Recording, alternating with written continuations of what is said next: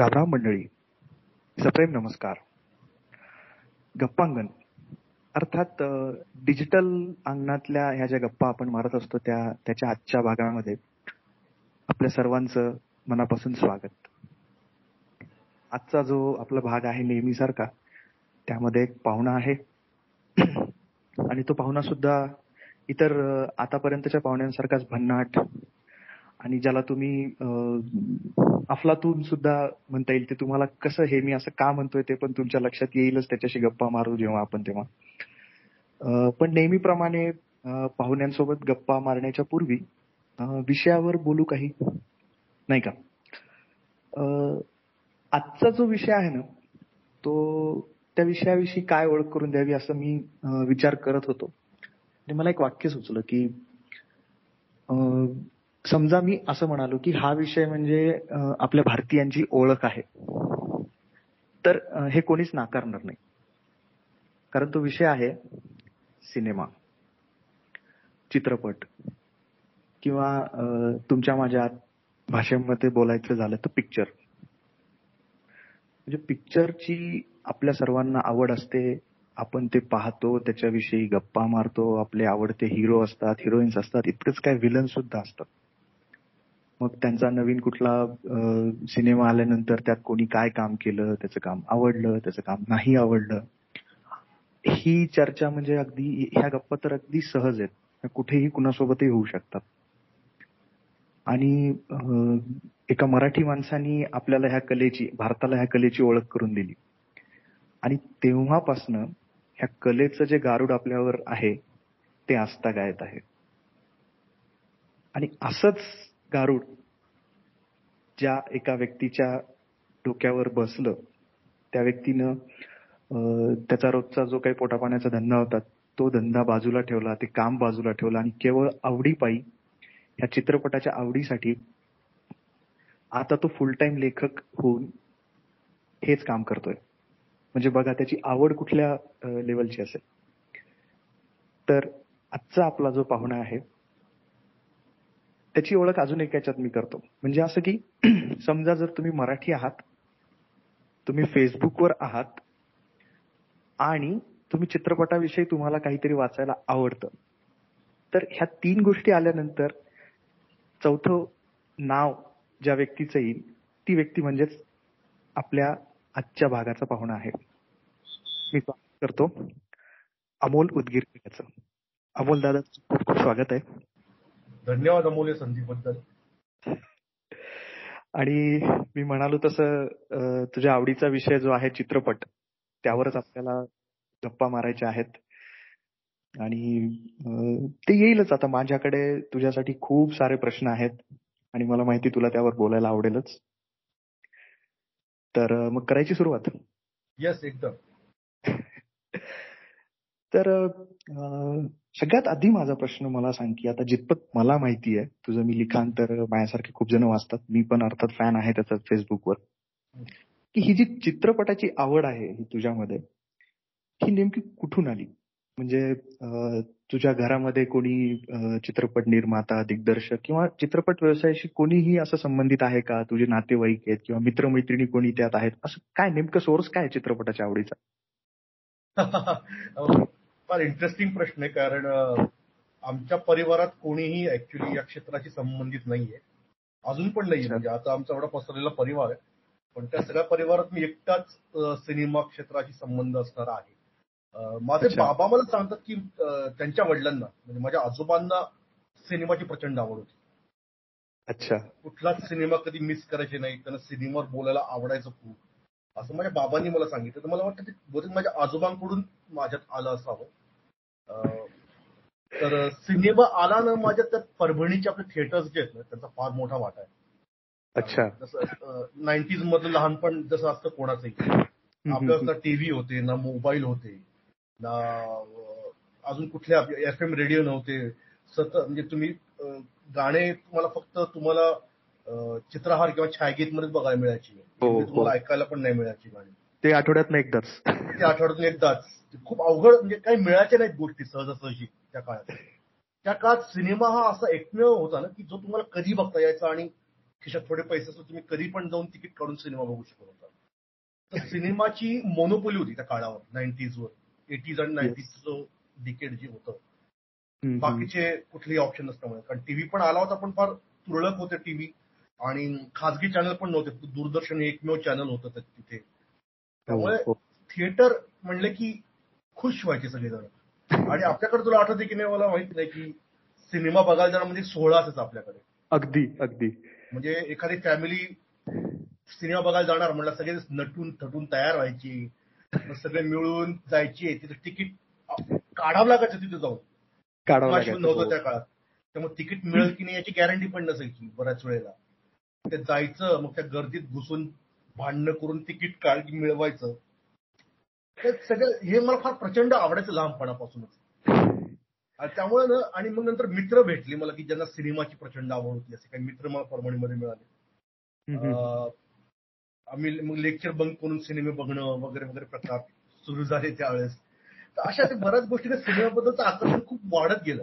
आणि अजून व्हायचं काय की तुला तर माहितीच आहे की आपल्या भागात मराठी सिनेमा वगैरे काही फारसे यायचे नाहीत किंवा. नाटकं वगैरे पण फारसे काही यायचे नाहीत आपल्याकडे तर आपल्याकडे. हिंदी सिनेमाच मोठ्या प्रमाणात बघितला जातो त्याला पुन्हा आपली ती विशिष्ट भौगोलिक परिस्थिती पण कारणीभूत आहे आपण निजाम प्रांताशी जास्त निजाम निगडीत state आहोत मध्ये, आपण. बरोबर. निजाम स्टेटमध्ये होतो आपण तर आपल्यावर हिंदीचा प्रभाव आहेच आहे. म्हणजे आपल्या मराठीवर पण हिंदीचा प्रभाव आहे म्हणजे हो. आपली मराठी एकदम वेगळी ओळख होते बाकी मराठीपेक्षा त्या सगळ्यांचं मिक्सचर बनून मला सिनेमाची फार आवड निर्माण झाली सिनेमा बघण्याची आणि सिनेमा बघता बघता मला असं जाणवलं की जेव्हा मी तो सिनेमा बघत असतो ना तीन तास तेव्हा मी सगळं विसरतो. माझ्या बाहेरच्या कटकटी बाहेरचे माझे प्रॉब्लेम्स त्या त्या वयात असणारे किंवा अजून मनाला आतून खाणाऱ्या कुठल्या तरी गोष्टी असतील त्या सगळ्या गोष्टींचा मला तीन तास विसर पडतो असं मला जाणवायला लागलं. त्यामुळे सिनेमा हा एक प्रकारे माझा एस्केप रूट होता बाहेरच्या जगापासून तोडून घेण्याचा. तो सिनेमाने मला दिला की एक दोन कापले की मी सिनेमाच्यात जायचो आणि भारतीय बाहेरच्या संबंध तुटायचा माझा तर सिनेमाने मला सगळ्यात मुख्य म्हणजे मला एस्केपिझम दिला मला स्वतःचा असा. त्यामुळे सिनेमाशी माझं एक भावनिक नातं जोडलं गेलं. तर ही अशी स्टोरी आहे माझ्या एकूण सिनेमा प्रेमाची. मस्त. नाही म्हणजे हे बघितलं ना म्हणजे तुझं जेव्हा लिखाण आम्ही ऐकतो ना वाचतो तेव्हा ते जाणवतं. आता तुझ्याशी बोलतोय ते पण जाणवतंय. म्हणजे मी मला एक असं या ठिकाणी मेन्शन करतो मी की भौतिक भौतिकशास्त्रामध्ये ना एक समांतर विश्व म्हणून अशी एक संकल्पना आहे. हो हो पॅरल वर्ल्ड खूप हो, हो. तर मला वाटतं सिनेमा म्हणजे तसं एक पॅरल वर्ल्ड आहे की जे सोबत एकदम. चालत राहतं आपल्या. जेव्हा तुम्ही त्या वर्ल्डमध्ये असता तेव्हा फक्त तिथेच असता इतर. दुसरीकडे कुठे नाही. एकदमच एकदमच. एकदमच भारी कन्सेप्ट आहे. बरोबर. अल्टरनेट युनिव्हर्सच आहे आपल्या सगळ्यांनी आपल्या एक्झॅक्टली सगळ्यांचं. एक्झॅक्टली आणि तू जसं मेन्शन केलं ना की तुझ्या आजोबांची आवड होती ती कदाचित त्यांचा तो म्हणजे ती हे असेल लेगसी असेल की त्या आवडीची ती तुझ्याकडे आली. मला आठवतं की शाळेत जाताना ना त्यावेळेस आता कसं ट्रेलर येतात युट्यूबवर हो. कळतं. कुठे तसं ना त्यावेळेस ते पोस्टर हा एकमेव सोर्स असायचा की कोणत्या टॉकीजला कुठला लागलाय पिक्चर तर इव्हन ना माझी आजी मला विचारायची अरे शाळेत जाताना बघ रे कुठला लागलाय पिक्चर म्हणून. आणि तुला आठवतं की नाही मला माहीत नाही म्हणजे एक पोस्टर लागायचे आणि आपल्याकडे रिक्षातून ते भोंगे घालत फिरवायचे ते हो, हो. की हा सिनेमा लागणार आहे या सिनेमात हा ऍक्टर आहे ही ऍक्टर आहे. असं एकदम ड्रॅमॅटिक आवाजात तो सांगायचा भोंग्यावरून तो माणूस. तर ते ऐकलं की मला भारी वाटत एकदम. कारण दुपारी फिरायचा रे असं गल्ली बोळातून तो ऑटो रिक्षा आम्ही त्या ऑटोच्या मागे फिरायचो पळायचो एक्झॅक्टली एक्झॅक्टली आणि तो आज बसून गोष्ट करणारा माणूस म्हणजे खूप काहीतरी मोठा माणूस आहे असं मला त्यावेळेस हो वाटायचं हो हो. त्याचे नक्कीच ना म्हणजे मुंबईत कॉन्टॅक्ट हिरो हिरोईनशी असं वगैरे काहीतरी वाटायचं. इतकं ते निष्पापपणा भाबडेपणा त्या काळात होता सिनेमाबद्दलचा मला वाटतं आज आजच्या एक साधारणतः आठ दहा वर्षाच्या मुलाला आपण सांगितलं तर त्याला विश्वास नाही बसणार की असं पण काही होतं म्हणून. एकदमच. कारण आपण ते दोन्ही जग बघितलेत ना की दोन हजार पूर्वीचं जग आपण बघितलं आणि दोन हजार नंतरचं पण जग आपण बघितलं जे कम्प्लिटली दोन अक्षरशः वेगळे जग आहेत आपल्या पिढीने दोन वेगवेगळी जगं बघितली आहेत ऍक्च्युली त्यावर त्या फ्रंटवर मला मी स्वतःला खूप लकी समजतो की हे हो. स्थित्यंतर बघणं काळ आणि अशी हो, हो. घुस बदलणं ज्याला म्हणतात ते पाहायला मिळणं पाहायला मिळत हो आता तू आता उल्लेखच केलास की नाईन्टीजचा. तर हे सगळ्यांनाच माहितीये की अमोल लिहितोय अमोल दादा लिहितोय म्हणजे कुठेतरी त्याचा जो कनेक्ट आहे तो कुठे ना कुठे त्याच्याशी येणार 90. तर हा. तर तुझं लिखाण हे म्हणजे त्याचा केंद्रबिंदू नव्वदचा नाईन्टीज ज्याला खूपच फेमस वर्ड झालेला आहे तो नाईन्टीजचा हो. सिनेमा आहे आणि त्यातही फक्त हिंदी सिनेमा जास्त म्हणजे इतरही तुझं आहे लिखाण पण हो. असं सहज कोणीही सांगू शकेल की तो तुझा अगदी जिव्हाळ्याचा विषय नाईन्टीजचा सिनेमा तर मग आता जो ज्याला सिनेमा आवडतो त्याला असं त्यातही फक्त नाईन्टीज आवडण्याचं काय बरं कारण? काही विशेष कारण आहे का त्यामागे? नाईन्टीज मला आवडतं विशेष मला मान्य आहे. पण मला आताचे पण सिनेमे आवडतात मला दोन हजार डिकेडचे पण आवडतात सिनेमे. पण नाईन्टीजबद्दल मला जिव्हाळा असण्याचं कारण म्हणजे ना आपण जे आपल्या तरुण वयात किंवा आपण ज्या एज ऑफ पॉसिबिलिटीजमध्ये असताना आपण जे बघतो ना त्याचा आपल्या मनावर एक खूप मोठा कायमस्वरूपी ठसा उमटलेला असतो आपल्या. म्हणजे आपण कॉलेजमध्ये असताना जे सिनेमे बघितले जे आपण मित्रांसोबत असताना जे सिनेमे बघितले. त्या सिनेमांचा ना तुमच्या आयुष्यभर ठसा तुमच्यासोबत राहतो. म्हणजे मी असं म्हणणार नाही की नाईन्टीचे सिनेमे म्हणजे फार महान होते स्टोरी टेलिंग वगैरे असं माझा काही दावा नाही. पण त्याला एक नॉस्टेजिया व्हॅल्यू आहे त्या सिनेमाला एक मोठी. आणि व्हायचं काय की आपल्याकडे बाकी सिनेमावर बरंच लिखाण व्हायचं आपल्याकडे. म्हणजे सिक्स्टीज सेव्हन्टीज असं सिनेमावर आपल्याकडे बरंच लिखाण व्हायचं. आंतरराष्ट्रीय सिनेमावर आपल्याकडे लिखाण व्हायचं. पण दुर्दैवाने आपल्याकडे नाईन्टीजवर कोणीच लिहित नव्हतं सिनेमावर. आणि मला फार खटकायचं की एक मोठी जनरेशनला वाचायचंय नाईन्टीजबद्दल एका मोठ्या जनरेशनला नाईन्टीजच्या संगीताबद्दल ऐकायचंय नाईन्टीजच्या सिनेमाबद्दल ऐकायचंय नाईन्टीज मधल्या हिरोबद्दल ऐकायचंय. पण ते दुर्दैवाने कोणीच त्याच्याबद्दल लिहित नव्हतं किंवा बोलत नव्हतं. आणि थोडं नाईन्टीजला दुर्लक्षाने मारण्याची वृत्ती होती. म्हणजे मेनस्ट्रीम माध्यमात तर होतीच पण ती थोडी काय प्रमाणात सोशल मीडियावर पण होती. म्हणजे ती वाईट होती परिस्थिती की लोक चार चौकात कबूल करायला घाबरायची की मला गोविंद आवडतो. राजा आवडतो मला मला कुमार शानू आवडतो. लोक दहशतीने बोलायचे नाही ते माहिती या गोष्टी या.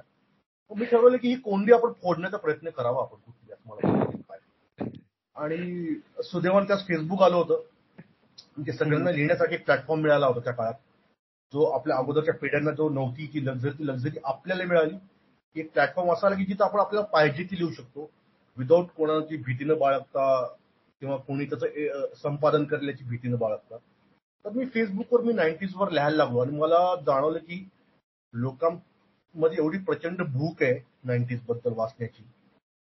आणि त्याच्यात फारसं आता कोण लिहितं वाय नॉट मी मी का लिहू नये त्याच्यावर असं मला वाटलं. आणि मी लिहायला लागलो लोकांचे आवडायला लागलं आणि मग ते म्हणतात ना की कारवा बनता चला गया तसं ते होत गेलं. त्याच्यामुळे मी मेजॉरिटी नाईन्टीजवर माझा फोकस असतो आणि तो राहील नेहमीच राहील जोपर्यंत मी म्हणजे हे खरंय की एक जवळपास एक दशक किंवा बारा ते पंधरा वर्ष हा काही लहान काळ नाहीये कुठल्याही याच्यामध्ये. आणि कितीतरी एक अख्खा देशाला ज्या लोकांनी एंटरटेनमेंट प्रोव्हाइड केली त्याविषयी एक असं एक विचित्र चेष्टेची भावना असणं आणि म्हणजे ते फक्त दिखाव्यासाठी आणि आतून मात्र प्रचंड आवड असा विरोधाभास त्याला खरंच तू ते धाडसाच म्हणावं लागेल की म्हणजे ते पॉलिटिकली करेक्ट काही जण म्हणतात ना की ते चूक असेल बरोबर असेल तरी जे सगळ्यांना रुचेल पचेल तेच बोला. तसं न राहता की आहे हे असं आवडतो तर आवडतो. बरोबर बरोबर. आणि खरं आहे बरं काय की तुझं लिखाण वाचताना ते जाणवतं की हा हो मलाही कधी काळी म्हणजे मी लहान असताना मी आणि माझ्या एका मित्रांनी तुला पण हसू येईल की आम्ही अजय देवगणला पत्र लिहिलेलं आहे कुठून तरी तर आता माहितीच नाही आम्हाला की ते आमच्या घरचे कारण त्याचा तो पिक्चर आला होता ना आणि तो जो पिरियड होता ना की ज्याच्यामध्ये असं नव्हतं ना की तुम्ही आज पिक्चर बघून आला तर लगेच तुमच्या तुम्हाला कामाला लागला तुम्ही. तो पिक्चर महिनाभर पुरायचा गप्पा पुरायचा पुरायचा. तुम्ही घोळत घोळत पुन्हा पुन्हा आठवायची सिनेमा आपण पुन्हा त्याचे गाणे म्हणा त्यांनी अशी उडी मारली आणि मग ते त्यांनी जशी फायटिंग केली ती उडी कशी मारली तसं मारायचे आम्ही लहान असताना प्रयत्न करू. मग पण ते वेळा झालं की कोणतरी सांगितलं अरे हा अजय देवगणचा पत्ता आला होता. मग आम्ही त्याला पत्र पण लिहिलं होतं. तर हे होतं बरं का आणि आता त्यामुळे मग कोणीतरी सांगितलं की अजय देवगणचं कुठले पिक्चर आवडतात तर मग असे काहीतरी विजयपथ वगैरे सांगितले की खरंच हे होतं की अरे काय तुझी आवड. पण तो पिरियड असतो. तर हे खरं आहे की तुझं लिखाण त्यामुळे नाईन्टीजच्या भोवती आहे आणि तू खूप जणांना रिप्रेझेंट करतोस अगदी मोकळ्या मनाने हे म्हणेल मी. आणि तू जे काही लिहितोस ना फेसबुकवर ते एकतर ते खूप प्रसिद्ध आहे यात तर काही भाव नाही याच्यात सगळे सहमत होतील त्याला. पण त्याच्याविषयी मला एक खूप दिवसापासून एक विचारायचं होतं असं की मला आठवतं की आता चित्रपट आहेत तर त्याचे मॅगझिन्स असायचे त्याच्याविषयी पण काही पेपर असायचे काही न्यूज पेपर होते की जे फक्त त्यालाच तोच विषय असायचा त्यांचा. पण ह्याच्यामध्ये जसं काही लिहिलं जायचं त्याच्यापैकी तू तसं काहीच लिहित नाहीस बरं का. तुझं लिखाण जे आहे ना ते एकदम असं पूर्णपणे वेगळं आहे. की म्हणजे हिरो हिरोईनचे गॉसिप्स की याचं तिच्याशी भानगड आहे किंवा आपल्या इकडल्या भाषेत लफडा आहे मग असं झालं तर झालं. हे हे जे काही टिपिकल जे लिखाण होतं त्याच्या जवळपासही न जाणारं तुझं लिखाण आहे. मग हे जी काही तुझी शैली आहे ती नेमकी कुठून आली? ही म्हणजे हे ओरिजिन आहे हे तर म्हणजे ओरिजिनल आहे यात तर हे तर नक्कीच आहे. पण त्याचं इन्स्पिरेशन किंवा ह्या शैलीचा उगम कसा आहे? कुठं आहे तो उगम? मला ना सिनेमात काम करणाऱ्या माणसांबद्दल पण फार आकर्षण होतं पहिल्यापासूनच. म्हणजे ती माणसं आपल्यासारखी दोन हात दोन पाय दोन डोळे एक मेंदू वगैरे या प्रकारचे आहेत. आणि आपल्याला जी सुख दुःख आहेत जे कॉम्प्लिक आपलं कॉम्प्लेक्स आहेत जे गंड आहेत ते त्या लोकांना पण आहेत. तर हे मला मी सिनेमावर भरपूर वाचायचो मी त्या काळात मला आठवतं मी माझी सुरुवात झाली मायापुरीपासून. आपल्याकडे मायापुरी नावाचं मॅगझिन मिळतं. तुला माहिती आहे. मी ते वाचायचो फिल्मफेअर वाचायचो. मग नंतर मी मिड डे वाचायला लागलो. मग नंतर मी मुंबई मिरर वाचायला लागलो. आणि आता नंतर तो ऑनलाईन सगळ्या गोष्टी आल्या. तसं ऑनलाईन मला सिनेमाबद्दल वाचायला प्रचंड आवडतं. झालं काय? त्यातून सिनेमाविषयक इन्फॉर्मेशन माझी इतकी डोक्यात फिट बसली माझ्या. इतकी इन्फॉर्मेशन आहे डोक्यात बस माझ्या सिनेमाबद्दल. तर ती पण मला ना ती इन्फॉर्मेशनचं स्वतःचं अनालिसिस वेगळं असं काहीतरी करायचं होतं. ते अनालिसिस असं नको होतं की याने इतकी हिट दिली इतकी इतकी फ्लॉप आहेत. किंवा हा हिरो वाईट आहे हा हिरो चांगला आहे. मला त्याच्या पलीकडे जाऊन त्यातून काहीतरी सायकोलॉजिकल त्यांचं अनालिसिस करण्याची माझी इच्छा होती त्या सगळ्या लोकांची. सायकोलॉजिकल किंवा असं म्हणता येईल किंवा त्यांचं सोशो पॉलिटिकल अनालिसिस पण मला त्यांची करण्याची इच्छा होती. जसं काही म्हणजे आता मी सनी देओलवर एक लेख लिहिला होता. तर मी म्हणत होतो की सनी देओल सारखा का पंजाबी हिरोला महाराष्ट्रासारख्या मराठवाड्यासारख्या परभणीसारख्या शहरात एवढी फॅन फॉलोईंग का आहे? तर मला त्याच्या मागच्या मानसिक कारणांचा उहापोह करण्यात जास्त मला इंटरेस्ट होता. तर की आपल्या ऑडियन्सला हाच हिरो का आवडतो? या हिरोची हीच गोष्ट का आवडते? आपल्या ऑडियन्सला ह्याची या सिंगरचे गाणे का आवडतात? ह्याच्याबद्दल मला जाणून घेण्यात जास्त रस होता रादर दॅन त्यांचं हिट फ्लॉप्स आणि त्यांच्या गॉसिपेक्षा तर मी त्या लोकांना डिकोड करण्याचा प्रयत्न केला माझ्या पद्धतीने. त्यांच्याबद्दलची जी माहिती माझ्या मेंदूत बसली होती ती माहिती एकत्र करून त्याचं असं काहीतरी वेगळं अनालिसिस करून सायकोलॉजिकली सोशिओ पॉलिटिकली ते लिहावं असा माझा प्रयत्न होता. आणि तो प्रयत्न तसा बऱ्यापैकी यशस्वी झाला असं म्हणता येईल. कारण लोकांना ना काहीतरी वेगळं वाचण्याची हौस नेहमीच असते सिनेमाबद्दल. तर कोणी कोणाचा पत्ता कापला कोणी कोणासोबत अफेअर केलं कोणाचा ब्रेकअप झाला याच्या पलीकडे जाऊन लोकांना सिनेमाबद्दल वाचत असतं पण ते होत नाही आपल्याकडे तर मी तो प्रयत्न केला त्यांचा काहीतरी वेगळा अनालिसिस करण्याचा आणि तो यशस्वी झाला केली. त्याच्यामुळे मला वाटतं की ते लिखाण जास्त लोकांना आवडलं असं मी मी यातला फक्त एक लकीली हा शब्द मी त्याच्याशी तेवढे अॅग्री नाही करणार. कारण कारण ते तसं आहे. ते जर समजा कनेक्ट झालं नसतं ना तर ते कोणी वाचलं नसतं. बरोबर पण जेव्हा तू ते लिहिलं असते आणि ते कुठेतरी तू जसं म्हणालास की हे सगळं लहानपणापासून ते ऍब्झॉर्ब होत होतं तुझ्या बुद्धीमध्ये मेंदूमध्ये कुठेतरी. आणि ते नंतर मग त्याला प्लॅटफॉर्म मिळाला आणि ते हे झालं. त्यामुळे लकीली नक्कीच नाहीये ते. आणि एक होतं बरं का की आता जेव्हा हा लेख वाचला आता तू हे उदाहरण दिलं की सनी देवलचं एक उदाहरण आहे. पण असे तुझ्या लेखांमध्ये कितीतरी उदाहरणं असे भरपूर आहेत जागोजागी आहेत की आपण वाचायला घेतो आणि ते कुठेतरी सगळ्यांच्या नकळत अरे हे तर लक्षातच आलं नाही. हे तर असंच आहे की इतके दिवस कसं काय नाही लक्षात आलं? हे ही अशी प्रतिक्रिया असते बरं का खूप जणांची असते. म्हणजे आता काही आपले कॉमन मित्र आहेत त्यांच्याशी बोलताना आमचं खूपदा हे होतं की सुचवतो की अरे तू वाचला का लेख अमोलचा अशात? अरे नाही रे जमलं नाही. मग काय होतं? मग तो सांगतो अरे असं असं लिहिलेलं आहे. असे चाललेले आहेत बरं का चर्चा तुला. तर तर त्याच्यामध्ये मला एक असा एक प्रश्न पडला की एक एक फार ते बुद्धिवान लोक बरेचदा अशी चर्चा करतात ना की चित्रपट हा समाजाचा आरसा वगैरे असे काहीतरी जड शब्द. तर आणि एकीकडे तू लिहितोस. तर हे सगळं बाजूला ठेवून तुला स्वतःला काय वाटतं की जे तुझं माझं रोजचं आयुष्य आहे ज्याचा तू उल्लेख केलास की त्याच्यामध्ये नेमका कोणाचा कोणावर प्रभाव आहे? आपल्या आयुष्याचा सिनेमावर आहे का सिनेमाचा आपल्यावर पडतोय? नेमकं आहे काय? तुला काय वाटतं? प्रश्न फार उत्तम प्रश्न विचारला तुला कारण आपल्याकडे जी म्हणण्याची पद्धत आहे की अशा की सिनेमा समाजाचा आरसा आहे. तर मला वाटतं ना की जितका सिनेमा हा समाजाचा आरसा आहे ना. तितकाच समाज हा पण आपल्या सिनेमाचा अर्थ आहे. जे. आपल्याला एकमेकांना प्रभावित करतात. एक एक- एकमेकांना एकदमच प्रभावित करतात. आणि सिनेमा हा ना भारतीय प्रेक्षकांसाठी फक्त मनोरंजन एवढ्या पुरतच मर्यादित नाहीये. म्हणजे बाकी देशांमध्ये पण फिल्म इंडस्ट्री आहे. पण भारतीयांसारखं सिनेमा वेळ जगाच्या पाठीवर फार कमी ठिकाणी असेल अजून लोकांमध्ये. अगदी. कारण आपली लोक सिनेमात इन्व्हॉल्व्ह होतात. आपले लोक स्वतःला हिरो मध्ये बघतात किंवा बायका असतील ते हिरोईन मध्ये स्वतःला बघतात. जेव्हा हिरो एखाद्या करप्ट ऑफिसरला किंवा नेत्याला मारतो तेव्हा आपले लोक टाळ्या पिटतात आनंदाने. तर सिनेमानं एक जसं मी पहिल्या प्रश्नात तुला म्हणले की एस्केप विंडो देतो सिनेमा आपल्याला. आपली. आणि एक बफर झोन देतो सिनेमा आपल्याला की की सिनेमा ही आपल्यासाठी अशी रियालिटी ना पडद्यावरची की जी आपल्याला काही वेळापुरतं दूर घेऊन जाते आणि आपल्याला ते जगात जगाची संधी देते आपल्याला.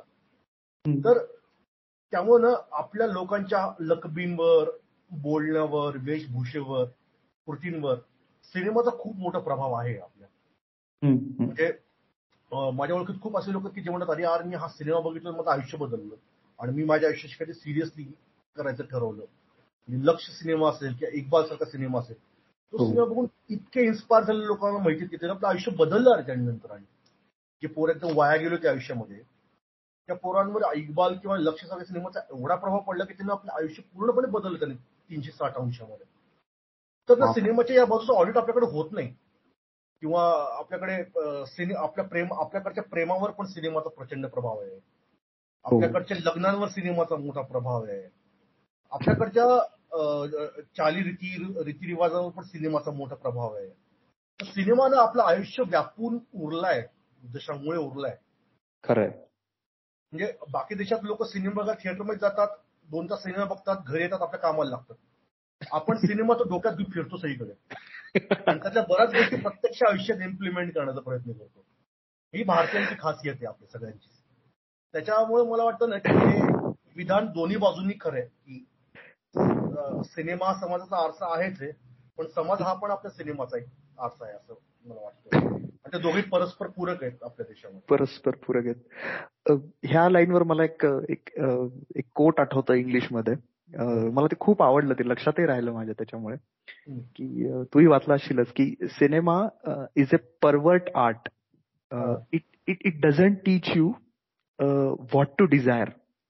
But it teaches you how to desire सही सही सही भारी बोलतो म्हणजे ते स्वप्न तर सगळेच बघतात ना पण ते स्वप्न हो. बघायचं कसं की प्रेम करायचं तर कसं करायचं बरोबर बरोबर मारामारी करायची तर कशी करायची हे सिनेमा. दाखवतो आपल्याला.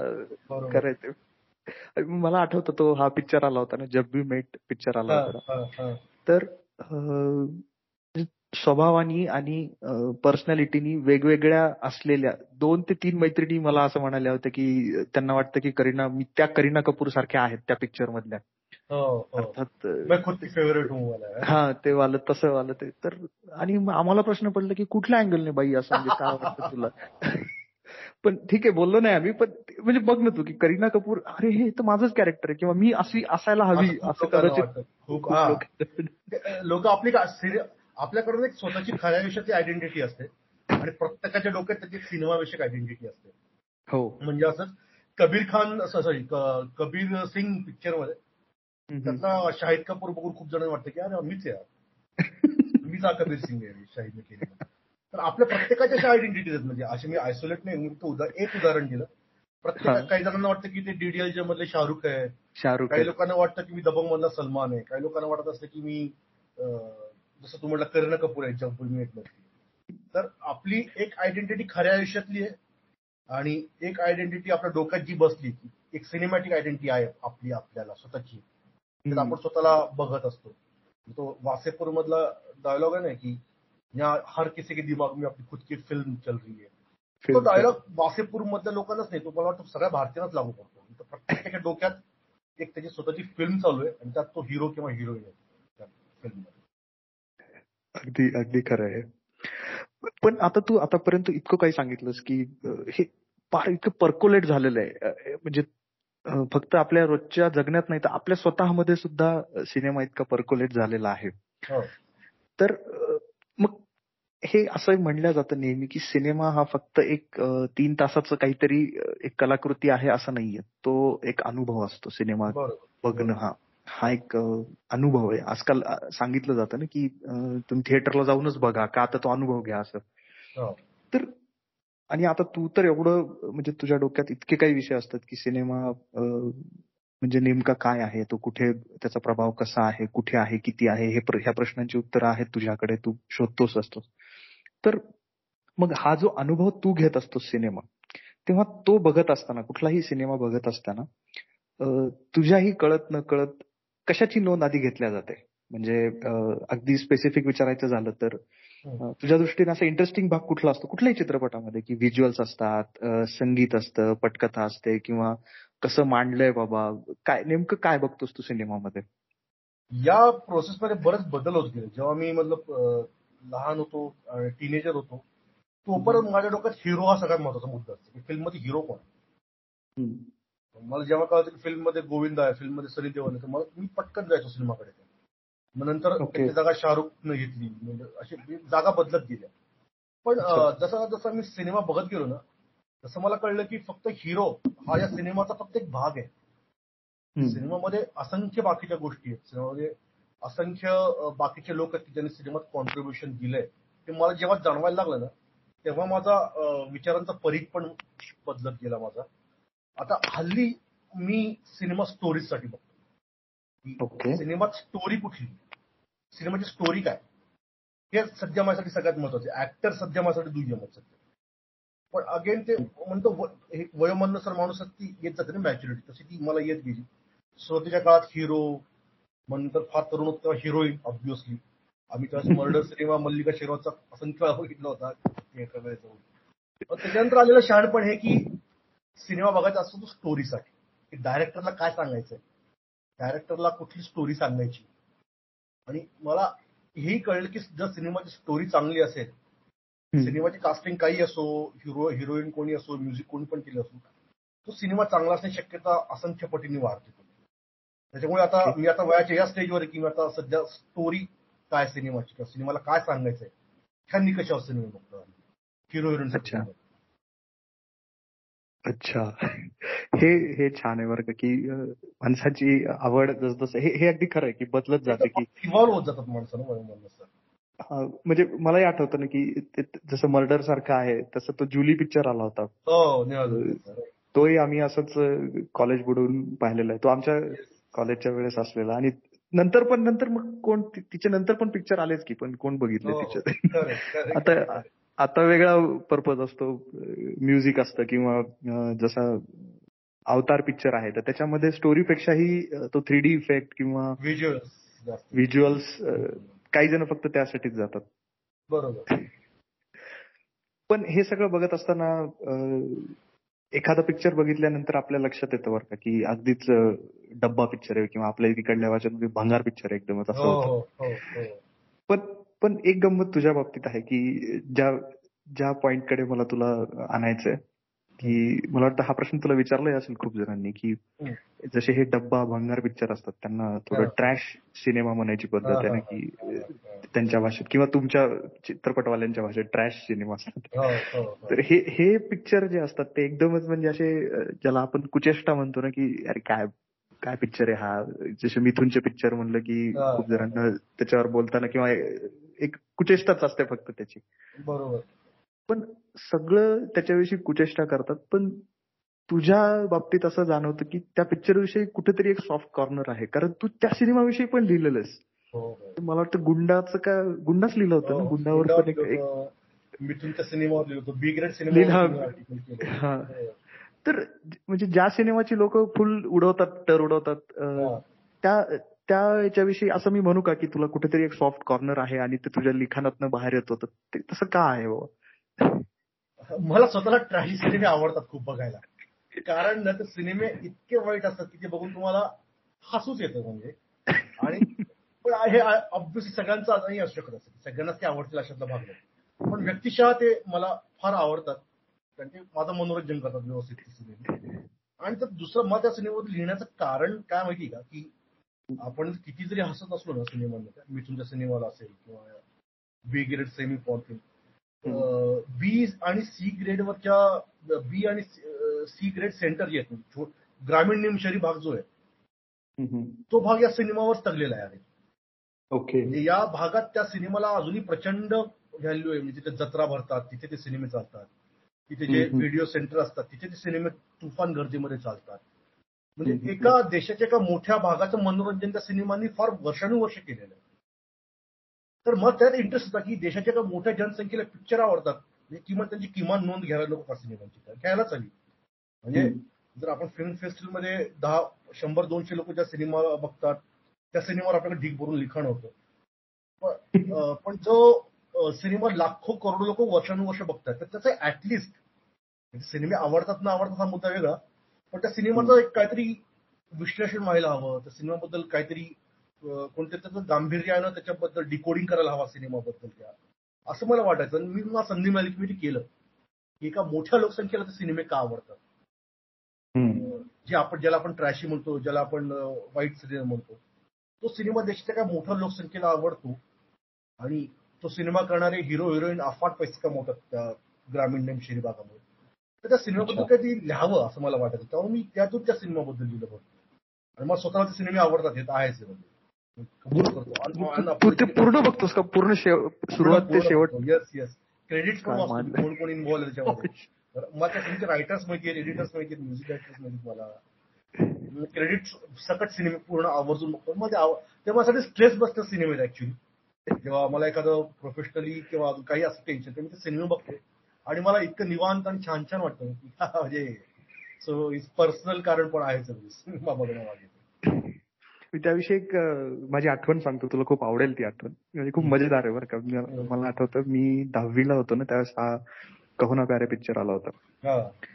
तर आता तो मला वाटतं आमच्या परीक्षे परीक्षा होती मुख्य परीक्षा. त्या त्याच्या एक दोन तीन महिने आधी काहीतरी तो आला होता. तर आता दहावीच्या वर्षामध्ये तुम्हाला असे पिक्चर बघणं वगैरे घरी काही शक्य नव्हतं. तरी आम्ही एकदा असं ट्युशन वगैरे बुडून तो बघून आलो खूप. कारण खूप तुफान हिट झाला होता ना तो पिक्चर हा, हा. तर तो माझ्या मित्राला खूप आवडला तो पिक्चर म्हणजे तो एकदम फॅन झाला तो ऋतिक रोशन अमिषा पटेल सगळ्याचा. आणि तो बरेच दिवस चालला बरं का पिक्चर अरे नंतर काय झालं hit की- होता सिनेमा आणि म्हणजे दोन तीन महिने तो चालूच होता कुठेतरी तर ते हो, आपल्या हो, हो. अं, परभणीला ना तर तो मला वाटतं ते रघुवीरला शिफ्ट झाला तो पिक्चर नंतर दुसरा कुठला तरी आला.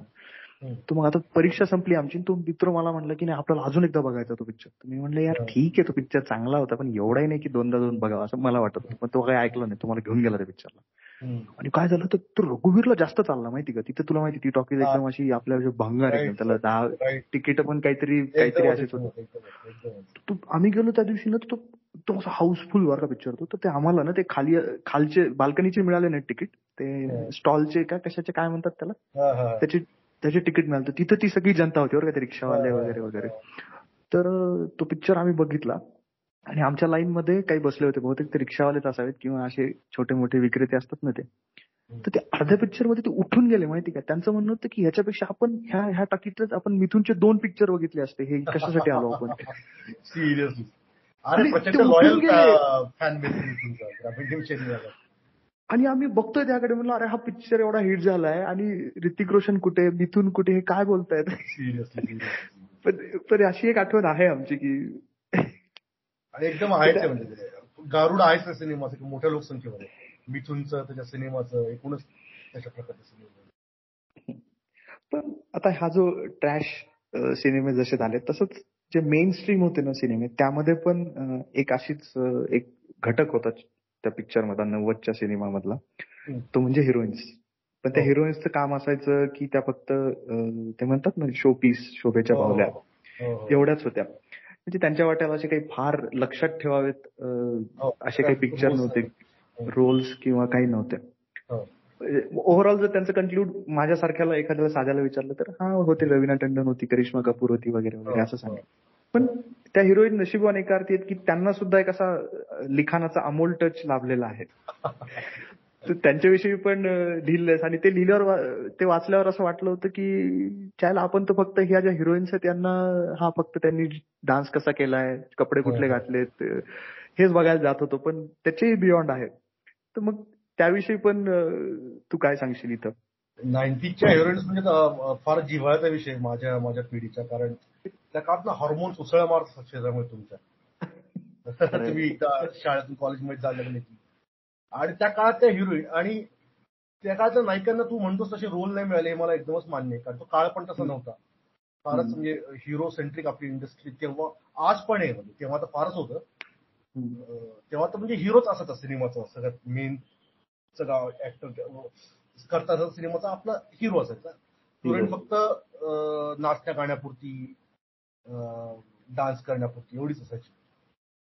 पण त्या काळात नायिकानं युनिक होत्या बऱ्याच. म्हणजे तू त्या काळात नायिका म्हणजे उर्मिला एकदमच वेगळी दिसायची. उर्मिला मानतोडकर हो. म्हणलं की वेगळा चेहरा वेगळीच कथकाठी वेगळीच ऍक्टिंग करिश्मा म्हणलं की वेगळा चेहरा वेगळीच कथकाठी वेगळी ऍक्टिंग म्हणजे मनीषा कोऱ्याला मनीषा कोऱ्याला म्हणजे कोणती वेगळीच चेहरा. मला आजकालच्या हिरोईन सगळ्या क्लोन्स वाटतात एकमेकांच्या एकच साईज ते झिरो स्पीकर साईज ते ह- हनुवटी कोरलेली हनुवटी हो. बारीक आणि ते मला आजकालच्या सगळ्या हिरोईन एकमेकांच्या क्लोन आणि झेरॉक्स कॉपी वाटतात तर त्या काळात त्या त्यांच्याशी जेव्हा तुलना करतो मी नाईन्टीच्या ऍक्टरशी तेव्हा नाईन्टीच्या ऍक्टर्स खूपच हे होत्या म्हणजे प्रत्येकीला. वेगळं वेगळं व्यक्तिमत्व होतं प्रत्येकीला त्यात पण मला मनीषा कोयराला आणि उर्मिला मातोंडकरबद्दल तर मला फार मोठा सॉफ्ट कॉर्नर आहे. कारण. करिश्मा रवीना यांना तर त्यांचा ड्यू मिळाला पण या दोघी उत्तम ऍक्ट्रेस पण होत्या. Manisha Koirala ninety forty two love story असेल किंवा दिलसे असेल मनीषा सुपर ऍक्टर होती. खामोशी असेल. हम्म. उर्मिलानं पण इतके उत्तम उत्तम रोल केलेत नाईन्टीजमध्ये. रंगीला कॉन सत्या. त्या एक दोघी हसीना थी वाला एक हसीना थी इतक्या उत्तम अभिनेत्री दोघी जणी होत्या. फक्त एका चुकीच्या काळात त्या असल्यामुळे त्यांचं टॅलेंट बरंच वाया गेलं असं मला वाटतं. पण प्रत्येकाला तब्बू नाही होत तब्बून आपली अमेरिकन वेगळीच सजवली तिने आपली. अजूनही आहे बरोबर. हा तिला दुसरी संधी मिळाली आणि ती अजूनही राज्य करते म्हणजे बॉलिवूडवर अजून पण पण या दोघींचं तसं झालं नाहीये. दोघी उत्तम अभिनेत्री होत अभिनेत्री होत्या. त्यांनी त्यांना त्यांच्या ज्या मराठीत संधी मिळाल्या त्याचा पुरेपूर वापर केला त्यांनी. पण त्यांना त्याचा ड्यू कधी मिळाला नाही. आणि जेव्हा रवीना टंडनबद्दल मी बोलतो ना तर मी त्याच्यावर एक आर्टिकल लिहिलं होतं त्यात मी लिहिलं होतं की रवीनाचे रोल कसे असायचे की तिचा सामना व्हायचा का गरीब हिरोशी ही श्रीमंत घरची मुलगी असायची.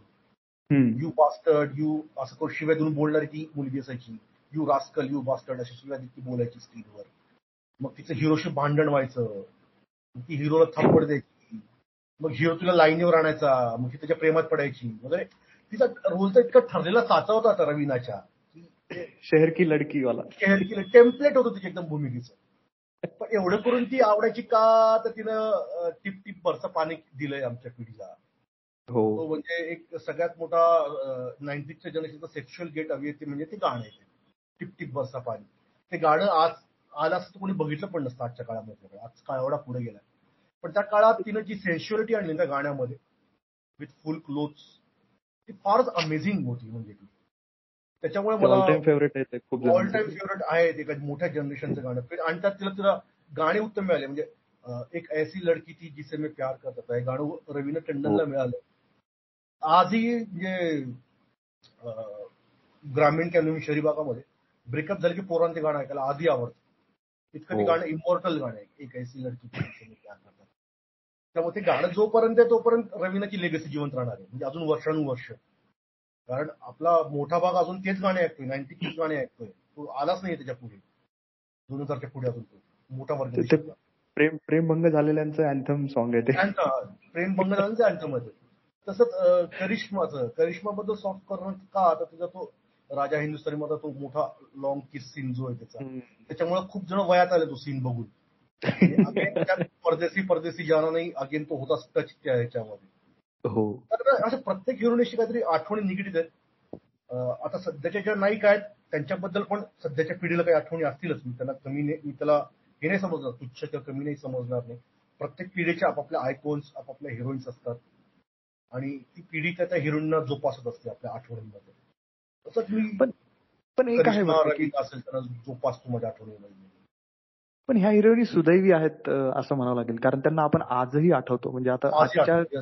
हिरोईन जर बघितल्या की समजा कृती सेनन घेतली तर तिचं हो. पटकन पाच पिक्चर नाही सांगता येणार आपल्याला. एकदम कितीही कोणी फॅन असेल तिचा तरी आणि आता नवीन हिरोईन याचं इतकं प्रचंड प्रमाण आहे की म्हणजे आता दोन प्रत्येक वर्षी इतक्या नवीन नवीन हिरोईन येतात. त्या काळात तेवढं नव्हतं प्रमाण ते.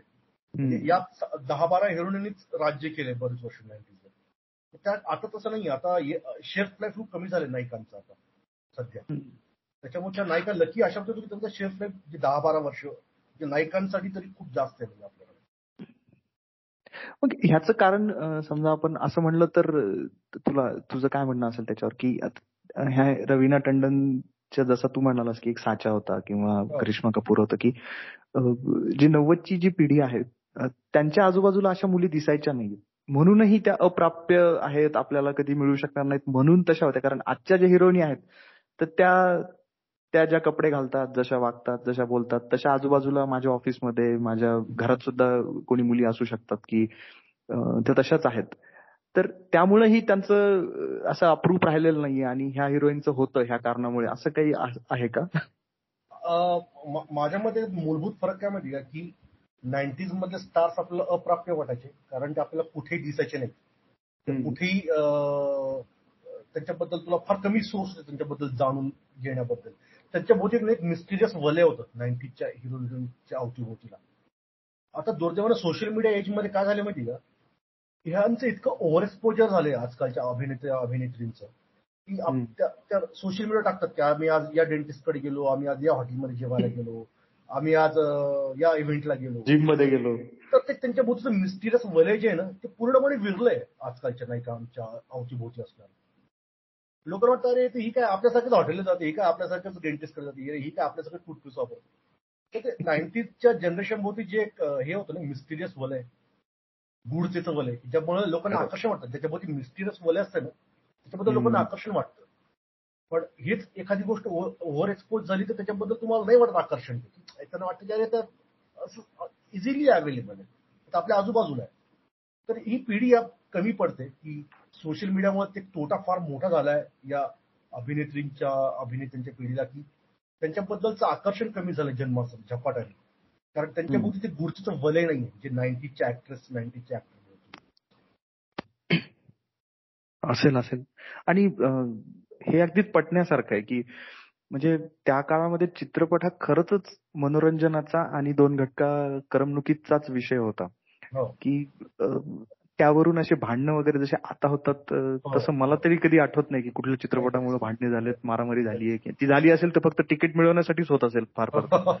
की फर्स्ट डे फर्स्ट शो मिळाला नाही. याच्या पलीकडे भांडणाचा सिनेमाचा काही संबंध येईल असं वाटत नाही. पण गेल्या काही वर्षात मात्र तसं राहिलेलं नाहीये ना की चित्रपट आल्यानंतर तो पाहायचा की नाही इथून भांडणं सुरू होतात की जर ते बघितला तर म्हणजे खूपच. वातावरण वेगळं हो. झालेलं आहे. हो आणि आजकालचा कुठलाही पिक्चर फार कमी सिनेमा असे असतात की ज्याच्याविषयी कुठली काही म्हणजे. कॉन्ट्रावर्सी नसते अशी हो. तर त्यावरून त्यातही काही ठराविक वाद आहेत की जे अजूनही गेल्या दोन तीन वर्षापासून म्हणजे चालूच आहेत हो. एक कुठला तरी पिक्चर येतो आणि मग त्याच्यावर काहीतरी सुरू होऊन जातं आता सध्याच अगदी oven hot oven heart picture म्हणजे द केरला स्टोरी आहे किंवा काही काही वर्षांपूर्वी मला वाटतं संजू पिक्चर आला होता. हो हो. त्यावरूनही पठाण होता नुकताच आलेला. हो तर आता ह्याच्यामध्ये खूप सारे विषय आहेत. त्यामध्ये राजकारण आहे धर्म. आहे खूप काही आहे. पण मला एक गोष्ट आठवते की त्यावेळेस संजू पिक्चर आला होता ना की त्यावेळेस असेच भांडणं सुरू होते कशाहून तरी की तो पिक्चर बघितला पाहिजे का? तो देशद्रोही आहे नाही नाही. आणि साहजिकच दोन गट पडले होते आणि त्यांचे सगळीकडे भांडणं सुरू होते. तर हे सगळं सुरू असताना मला आठवतं की तू एक काहीतरी वेगळीच बाजू घेऊन आला होता समोर की ह्या चित्रपटाची की ठीक आहे तुमचं हे दोन बाजू तर आहेतच पण मला हे पण काहीतरी सांगायचं आणि ती एकदमच अशी वेगळी होती म्हणजे त्यामध्ये कोणाचीही बाजू नव्हती किंवा काही नव्हतं हो. तर जसं की आता नेपोटिझम आहे किंवा एक तर खूप जोरदार ट्रेंड सध्या चालू आहे तो म्हणजे बॉयकॉट बॉलिवूड हो, तो तर हो. कुणाचाही पिक्चर येऊ आजकाल ते चालूच असतं की. बॉयकॉट करा. तर मग जो तुझ्यासारख्या जो खरंच जेन्युन सिनेमा प्रेमी आहेत तो त्यांचं जर समजा आहे की अशी पण बरीच जनता आहे की ज्यांना या भांडणाशी काही घेणदेण नाही त्यांना फक्त पिक्चर आवडतो. बरोबर. या सगळे जे काही वाद सुरू असतात आता हे तर याविषयी तुला काय वाटतं की हे काय आहे हे वादाचं किंवा तुझी याच्यावर काय रिॲक्शन असते? सिनेमानं हा आपल्या देशाला जोडणारा ग्ल्यू होता नेहमीच. भारत देश करतो इतका डायव्हर्स देश आहे. म्हणजे आपल्याकडे प्रत्येक काही किलोमीटरला भाषा बदलते आपल्याकडे काही किलोमीटरला फूड कल्चर बदलतं. म्हणजे. आपला तसं वगैरे महाराष्ट्रीयन माणसाचं आणि सिक्कीम मधल्या माणसामध्ये काय साम्य आहे? किंवा महाराष्ट्रामधल्या माणसाचं आणि तामिळनाडू मधल्या माणसाचं आपलं काय साम्य आहे? पण ना या देशाला जोडणारे जे काही तीन चार घटक होते ना क्रिकेट असेल. न्यायव्यवस्था असेल आपली इंडियन रेल्वे असेल त्याचा भारतीय सिनेमा होता. सिनेमा सगळ्यांना जोडायचा आपल्याला सगळ्यांना.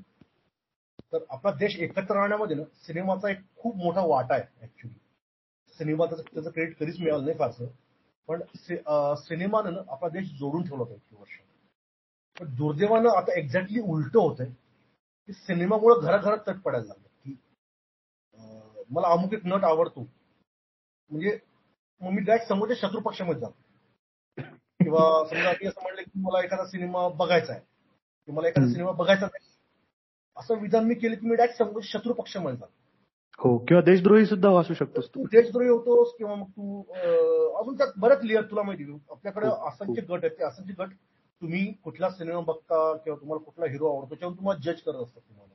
हो हो. आणि हे वाढलंय सध्या प्रमाण. प्रचंड वाढले कारण सोशल मीडिया ऑब्विसली सगळ्यांच्या हातामध्ये सगळेजण मतं व्यक्त करतायत. आणि त्यातून तो किऑस तयार झालाय मतामतांचा. तर मला वाटतं ना की फार साधं आणि सरळ सूत्र प्रत्येकाने ठेवावं. जर मला एखादा सिनेमा बघासा वाटतोय तो मी बघेन जर मला एखादा सिनेमा असं मला वाटतं की तो नाही चांगला हा मी तुम्ही तो नाही बघायचा. ते इतकं सरळ आणि साधी सिंपल गोष्ट आहे.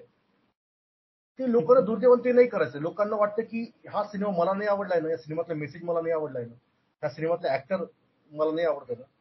तर मग मी अजून दहा लोकांना सांगेल की हा सिनेमा बघू नका हा सिनेमा वाईट आहे हा सिनेमा देशद्रोही किंवा हा सिनेमा वाटेवर जे काही आहे. तर हे इतक्या असंख्य पातळीवर सगळं चुकत चाललं चुकत चाललेलं आहे सगळं हे. की हे बघून मला प्रचंड वाईट वाटतं की जो सिनेमा देशाला जोडायचा एक काळी तो सिनेमा दुर्दैवाने अजून देशाची फा- वैचारिक फाळणी व्हायला कारणीभूत होतोय का? म्हणजे आपण सिनेमाला नको तितकं सिरियसली घेतोय का? असं असं पण. मला वाटतं. आणि मला आपले नाईन्टीजचे आणि एटीजचे दिवस मला आठवत की आपण सिनेमा किती काही बॅगेज न घेता आपण सिनेमा बघा- बघायला जायचो आपण. हो. सिनेमा आपण एन्जॉय करायचो मस्त आपल्या डोक्यात कुठं बॅगेज नव्हतं. पण आज ती परिस्थिती तशी आहे का नाही? तुमच्यावर चारी बाजूने आज इतकं बंबाडी चालू होतं. एखाद्या सिनेमाचं ट्रेलर आल्यापासून ती सुरू होते. की हो. लोक बाजू घेतात. हा सिनेमा वाईट. मग हा सिनेमा बघायचा नाही. ह्या सिनेमाला बॉयकॉट करा. त्या सिनेमावर बहिष्कार टाका. या हिरो दिग्दर्शकाला फाशी द्या म्हणून पण मागणी होते. फाशी द्या. दिग्दर्शकांना फाशी द्या म्हणतात. म्हणजे इतक्या पातळीवर सगळ्या बाजूने चुकत चाललंय की खूपच सिनेमाचं राजकारणीकरण इतकं मोठ्या प्रमाणावर झालंय. ते तसं व्हायला नको. अर्थातच काही सिनेमे पॉलिटिकल प्रोपोगंडा बनण्यासाठी होतात हे तितकंच खरे पण काय हरकत आहे? हा प्रोपोगंडा तर करू द्या ना. या देशात सगळ्यांना स्वातंत्र्य आहे. अभिव्यक्ती स्वातंत्र्य आहे. आणि तो सिनेमा बघायचा की नाही बघायचा आहे तुमच्या हातात आहे. हा निर्णय तुम्ही तुमच्या पुरता घ्या. पण तुम्ही मला हा या सिनेमातला संदेश आवडत नाही. मला या सिनेमातला हिरो मुस्लिम आहे. किंवा या सिनेमातल्या हिरोने अमुक रंगाची बिकिनी घातली. म्हणून त्या सिनेमावर बहिष्कार टाकायचा वगैरे. हा हा म्हणजे फारच अव्वल दर्जाचा मूर्खपणा आपल्या देशात सध्या सगळीकडे चालू आहे. तर मला वाटतं सगळ्यांनी म्हणजे जो पॉडकास्ट ऐकतील त्या सगळ्यांना माझी इतकी विनंती कळ कळची की सिनेमाला फक्त सिनेमा म्हणून बघा त्याला तुमच्या पॉलिटिकल अजेंड्याचा विषय नका बनू. कारण सिनेमा हा आपल्यासाठी खूप लोकांसाठी जसं मी म्हणलं की एस्केप वे. सिनेमाचं पण मोठ्या प्रमाणात राजकीकरण झालं आणि लोकांचा तो एस्केप वे बंद झाला. तर त्याचे फार वाईट परिणाम एकूण देशाच्या मानसिक प्रकृतीवर होतील सगळ्या गोष्टींचे. ऑलरेडी होत आहेत तर त्याच्यामुळे वाद होणं सिनेमा आवडणं न आवडणं या गोष्टी मी एकदम समजू शकतो. पण सिनेमा न बघताच एखाद्या सिनेमाला जज न करता त्याला डब्यात टाकू नये. एवढंच लोकांना मी सांगू इच्छितो. खरं आहे. हे आणि हे आजच्या हा थॉट आजच्या काळामध्ये कारण ती एक इंडस्ट्री सुद्धा आहे ना. इंडस्ट्रीच्या हजारो लाखो लोक त्याच्यावर अवलंबून आहेत त्याच्यावर. हे मात्र आहे. अजून तुला सांगतो. अजून दुर्दैव काय की आपण एखादा हिरो बघून सिनेमा बायकॉट करतो. कारण आपल्याकडे असं एक सूत्र रुजले की सिनेमा म्हणजे हिरो. असं नसतं. त्या सिनेमाला शेकडो स्पॉट बॉयज असतात शेकडो लाईटमन असतात एडिटर असतात एक म्युझिक डायरेक्टर असतात. असे हजारो लाखो लोक त्या सिनेमाशी जुडलेले असतात. जेव्हा जेव्हा जेव्हा तुम्ही एखाद्या सिनेमाला बॉयकॉट करता तेव्हा तुम्ही त्या हजारो लोकांच्या श्रमाचा अपमान करताय हे पण आपण लक्षात ठेवायला हवं. ही पण एक म्हणजे सिनेमा वेगळी. बाजू आहे. एकदमच. ह्याच्यात ह्याच्यात जोडीला सध्या तर नाही पण मला वाटतं एक- एक ते दोन वर्षापूर्वी नवीन एक म्हणजे पिक्चर आणि ओव्हरऑल बॉलिवूड इंडस्ट्रीच परत भांडण्याचा विषय झाली होती तो म्हणजे की पूर्ण बॉलिवूड जे सध्या मुंबईमध्ये त्याचं हो. सेंटर आहे ते आता उत्तर प्रदेशला जाणार हो. आणि मला आज- अजूनही कोणतरी असा उल्लेख केला होता की अशी परिस्थिती तेव्हा आली होती की जेव्हा इकडे रामोजी फिल्म सिटी होती किंवा साऊथ मधले हिरो हिरोईन हिंदीमध्ये आले होते त्यावेळेसही असं वाटत होतं की हे वापस तिकडे जाईल मुंबईतून होईल. म्हणजे आता बॉलिवूड मुंबई सोडून इतरत्र जाणार उत्तर प्रदेशात जाणार वगैरे त्याच्यावरूनही मग बरंच इतर पिक्चर सोडून इतर गोष्टींवर सुरू झाले भांडणं चर्चा महाचर्चा काय होत्या ते तर समजा असं झालंच इन केस किंवा ज्याला म्हणतात ना खुदानं खासता असं जर झालंच की ते मुंबई सोडून ती इंडस्ट्री कुठेतरी काही कारणामुळे अर्थात ते उद्योग आहे तो कुठला तरी तिथे जो जिथे फायद्यामध्ये असेल तिथे ते जाईल. ते नियम त्यालाही लागू होतातच. समजा असं झालं तर त्याचे काय काही परिणाम होतील का? आणि कुठले पैलू तुला याच्यामध्ये असं वाटतात की जसं तू आता म्हणालास की खूप सारे लोक डायरेक्टली किंवा इनडायरेक्टली सुद्धा जोडलेलेच असतात आणि त्यांचं रोजीरोटी त्याच्यावर असते. हो. आणि इतरही घटक आहेत. तर ह्या असं जर काही झालं तर ह्या घटनेचे कुठले पैलू आहेत जे तुला असं वाटतात की हे खूप महत्त्वाचे आहेत? की हे व्हायला हवं वैयक्तिक इच्छा की नकोय. बॉलिवूडनं महाराष्ट्रातच राहावं मुंबईतच राहावं अशी माझी फार वैयक्तिक इच्छा आहे. कारण महाराष्ट्र हे खूप प्रागतिक राज्य आहे आपल्या देशातलं. आणि भारतात मुंबईसारखं दुसरं कुठलं शहरच नाही मुंबई हे असं शहर की तुम्हाला प्रत्येकाला तुमचं स्वातंत्र्य तुमची स्पेस तिथं शहर भारताच्या अजून कुठल्याही भागात हे असं होणं अशक्य म्हणजे. आणि मला हे वाटतं ना की का म्हणजे आपले खूप मराठी लोक पण म्हणतात की बॉलिवूडने इथून जायला पाहिजे निघून मराठी सिनेमाला सुरुची दिवस वगैरे वगैरे. मला हे नाही पटत. तुम्ही तुमच्या कमतरतांचा खापर कुठतरी दुसऱ्या इंडस्ट्री फोडून मोकळे होत आहे असं मला वाटतं. मला वाटतं की बॉलिवूडनं राहावं मुंबईमध्येच राहावं महाराष्ट्रामध्येच राहावं. त्याच्यावर एक जसं म्हणलं एक मोठी इकॉनॉमी त्याच्यावर आधारित आहे. म्हणजे हे काय होईल? एक प्रकारे एक मोठं वाढलेलं झाड उपटून दुसऱ्या ठिकाणी लावण्याचा प्रकार होईल सगळा. त्याच्यामुळे हे असं होऊ नये माझी वैयक्तिक इच्छा आहे. पण जर तू म्हणतोस त्याप्रमाणे समजा झालंच असं काही. तर मला वाटतं ते आपल्या राज्याचं पण मोठं नुकसान असेल. कारण आपल्याला महसुलातून कर रूपाने बॉलिवूडकडून मोठी रक्कम मिळते आपल्याला दरवर्षी राज्याच्या. अर्थसंकल्पाला. राज्यामध्ये मोठ्या प्रमाणात रोजगार निर्मिती होते बॉलिवूडमुळे हे पण आपण लक्षात घ्यायला हवं. आणि बॉलिवूडमुळे मुंबईला एक ग्लॅमर आहे. मुंबई बद्दल जे बाहेरच्या जगाला बाहेरच्या लोकांना जे आकर्षण आहे की मुंबई बद्दल लोकांना काय आकर्षण आहे? तर मुंबईत बॉलिवूड आहे म्हणून लोकांना आकर्षण आहे. मुंबईत शाहरुख खान राहतो आणि शाहरुख खान मन्नत मध्ये राहतो. त्याचं लोकांना आकर्षण आहे. मोठं आकर्षण आहे. तर ते गेलं मुंबईच्या बाहेर तर मुंबई एकदम सुनी सुनी होईल माहिती का? महाराष्ट्र सुन सुना होईल. कारण बॉलिवूड जे महाराष्ट्रानं बॉलिवूडला भरभरून दिलं आतापर्यंत. म्हणजे आपले भारत मराठी लोक तर मराठी सिनेमे कमी आणि हिंदी सिनेमे जास्त बघतात. इतकं आपण भरभरून त्या बॉलिवूडला दिलेलं आहे. आणि मला वाटतं की बॉलिवूडने आपल्याला त्या प्रमाणात भरभरून दिलं बॉलिवूडने आपल्याला स्वप्न दिली बॉलिवूडने आपल्याला आपला एस्केपिझम दिला बॉलिवूडनं आपल्याला मनोरंजन केलं आपलं. बॉलिवूडमध्ये काही कम कमतरता आहेत का? तर नक्कीच आहेत. बॉलिवूडमध्ये अनेक कमतरता आहेत. बॉलिवूडमध्ये अनेक अनिष्ट गोष्टी आहेत. पण त्या कुठल्या इंडस्ट्रीमध्ये नसतात. त्या आय टी इंडस्ट्रीमध्ये नाही आहेत का? त्या हॉटेल इंडस्ट्रीमध्ये नाही आहेत का? त्या रिअल इस्टेट इंडस्ट्रीमध्ये नाही आहेत का? सगळ्या इंडस्ट्रीमध्ये काही चांगले गुण असतात काही वाईट गुण असतात. पण त्याच्यामुळे तुम्ही कोणतरी अख्खी इंडस्ट्री हाकलून काढा राज्यातून. असं बॉयकॉट करा. असं असं नसतं आणि असं असू पण नाही असं. त्यामुळं बॉलिवूड इथेच राहायला पाहिजे. बॉलिवूड म्हणजे महाराष्ट्र फार महत्वाचं आहे आपल्यासाठी आर्थिकदृष्ट्या पण सामाजिक दृष्ट्या पण. आणि मला वाटतं की आपण बॉलिवूडला भरभरून दिलेलं पण आहे मराठी माणसाने. त्याच्यामुळे आता मला वाटतं बॉलिवूडची वेळ की त्यांनी दाखवून द्यावं की महाराष्ट्राशी आणि मुंबईशी आमची लॉयल्टी आहे. हे त्यांनी दाखवण्याची उत्तम संधी आहे आपण तेवढी अपेक्षाच करू शकतो कारण त्यांचे गणित काय आहेत आणि त्यामागे काय काय चालतं हे तसं म्हणजे आम्हाला तरी आमच्यासारख्यांना तरी तुला तरी कदाचित माहिती असतील त्यामागचे काही काय सगळ्यात आर्थिक गणित समीकरण काय असतील ते. पण ते आहे की आपला एक विशेष असा कनेक्ट आहे त्याशी. अगदी आहे आणि तो तो आणि तो थेट आहे. असं की. आडून आडून आहे किंवा कुठून तरी दुरून आहे असं काही नाहीये. त्यामुळं म्हणजे अगदी आपल्या आजी आजोबांच्या पिढींपासून ते आपल्या आता येणाऱ्या पिढींना हा जिव्हाळ्याचा विषय असतो. एकदमच एकदमच. आणि ऍक्सेसिबल थोडक्यात म्हणजे की मुंबईला. गेल्यानंतर सांगणारे भेटतातच ना की मी अमिताभचा बंगला पाहिला. म्हणजे भलेही अमिताभला. प्रत्यक्ष पाहिलं नसेल पण मी त्याचा बंगला मला आठवतं ना आमच्या कंपनीचं जे गेस्ट हाऊस होतं ना ते जुहूलाच होतं. तर तिथे अमिताभचा जो नवीन बंगला आहे ना मला वाटतं प्रतीक्षा का तो दुसरा दोन शिफ्ट झाला होता ना त्या जुहूच्या तिथे. तर ते तिथून अगदी वॉकिंग होतं आमचं गेस्ट हाऊस. आम्ही जेव्हा केव्हा आम्हाला काही कारणामुळे जावं लागायचं मुंबईला. तर जे सुरुवातीला जे पहिल्यांदा जायचे त्या गेस्ट हाऊसला तर ते कंपनीचं काम नंतर राहिलं. जाणारा प्रत्येक सांगायचं ते बघून ये बरं का तो बंगला तिथे जवळच आहे. आणि काही जणांना ते अमिताभ नाही तर कधी जया बहादुरी दिसलेली असायची कधी अभिषेक बच्चन कारमधून. तर ते इतके दिवस पुरायचं की ते हा ते काम झालं. अरे मी पाहिलं बरं का आम्ही तिथे चहा प्यायला. त्या चहाची एक टपरी पण आहे त्याच्या घरासमोर ते आयसीआयसीआय बँकेचं एक हे तर तो एक आमचा चर्चेचा एक विषय असायचा खूपदा की बघितलं का तुला दिसला का अमिताभ? तुला दिसला का? तर हे आहे. खूप जबरदस्त आहे ते समजा बॉलिवूड जर तिकडे असतं ना युपी मध्ये किंवा अजून कुठल्या हिंदी भाषा राज्यात तर एवढी भरभराट त्यांची झाली नसती. कारण मग ते तिकडचेच लोकांचा सिनेमा बघितला असता. आता कसं त्यांचा प्रभाव मुंबईमध्ये त्यांचं मुख्य केंद्र मुंबईमध्ये असल्यामुळे महाराष्ट्र गुजरात गोवा ह्याचं एक मार्केट त्यांना ऍडिशनली मिळालं त्यांना आपोआप नाही इतकंच काय ते तिकडे युरोपमध्ये सुद्धा जातोच की सिनेमा आपला. युरोप आहे गल्फ कंट्रीज आहेत. नाही म्हणजे बॉलिवूडला मिळेल तो. जसं आता तमिळ सिनेमाला फक्त तमिळनाडू किंवा आजूबाजूच्या राज्यांमध्ये तर बॉलिवूड जर इकडे असतं हिंदी राज्यात ते फक्त मर्यादित राहिले असते. ते ऑल ओव्हर इंडिया त्यांचा प्रसार त्यांचा झाला नसता.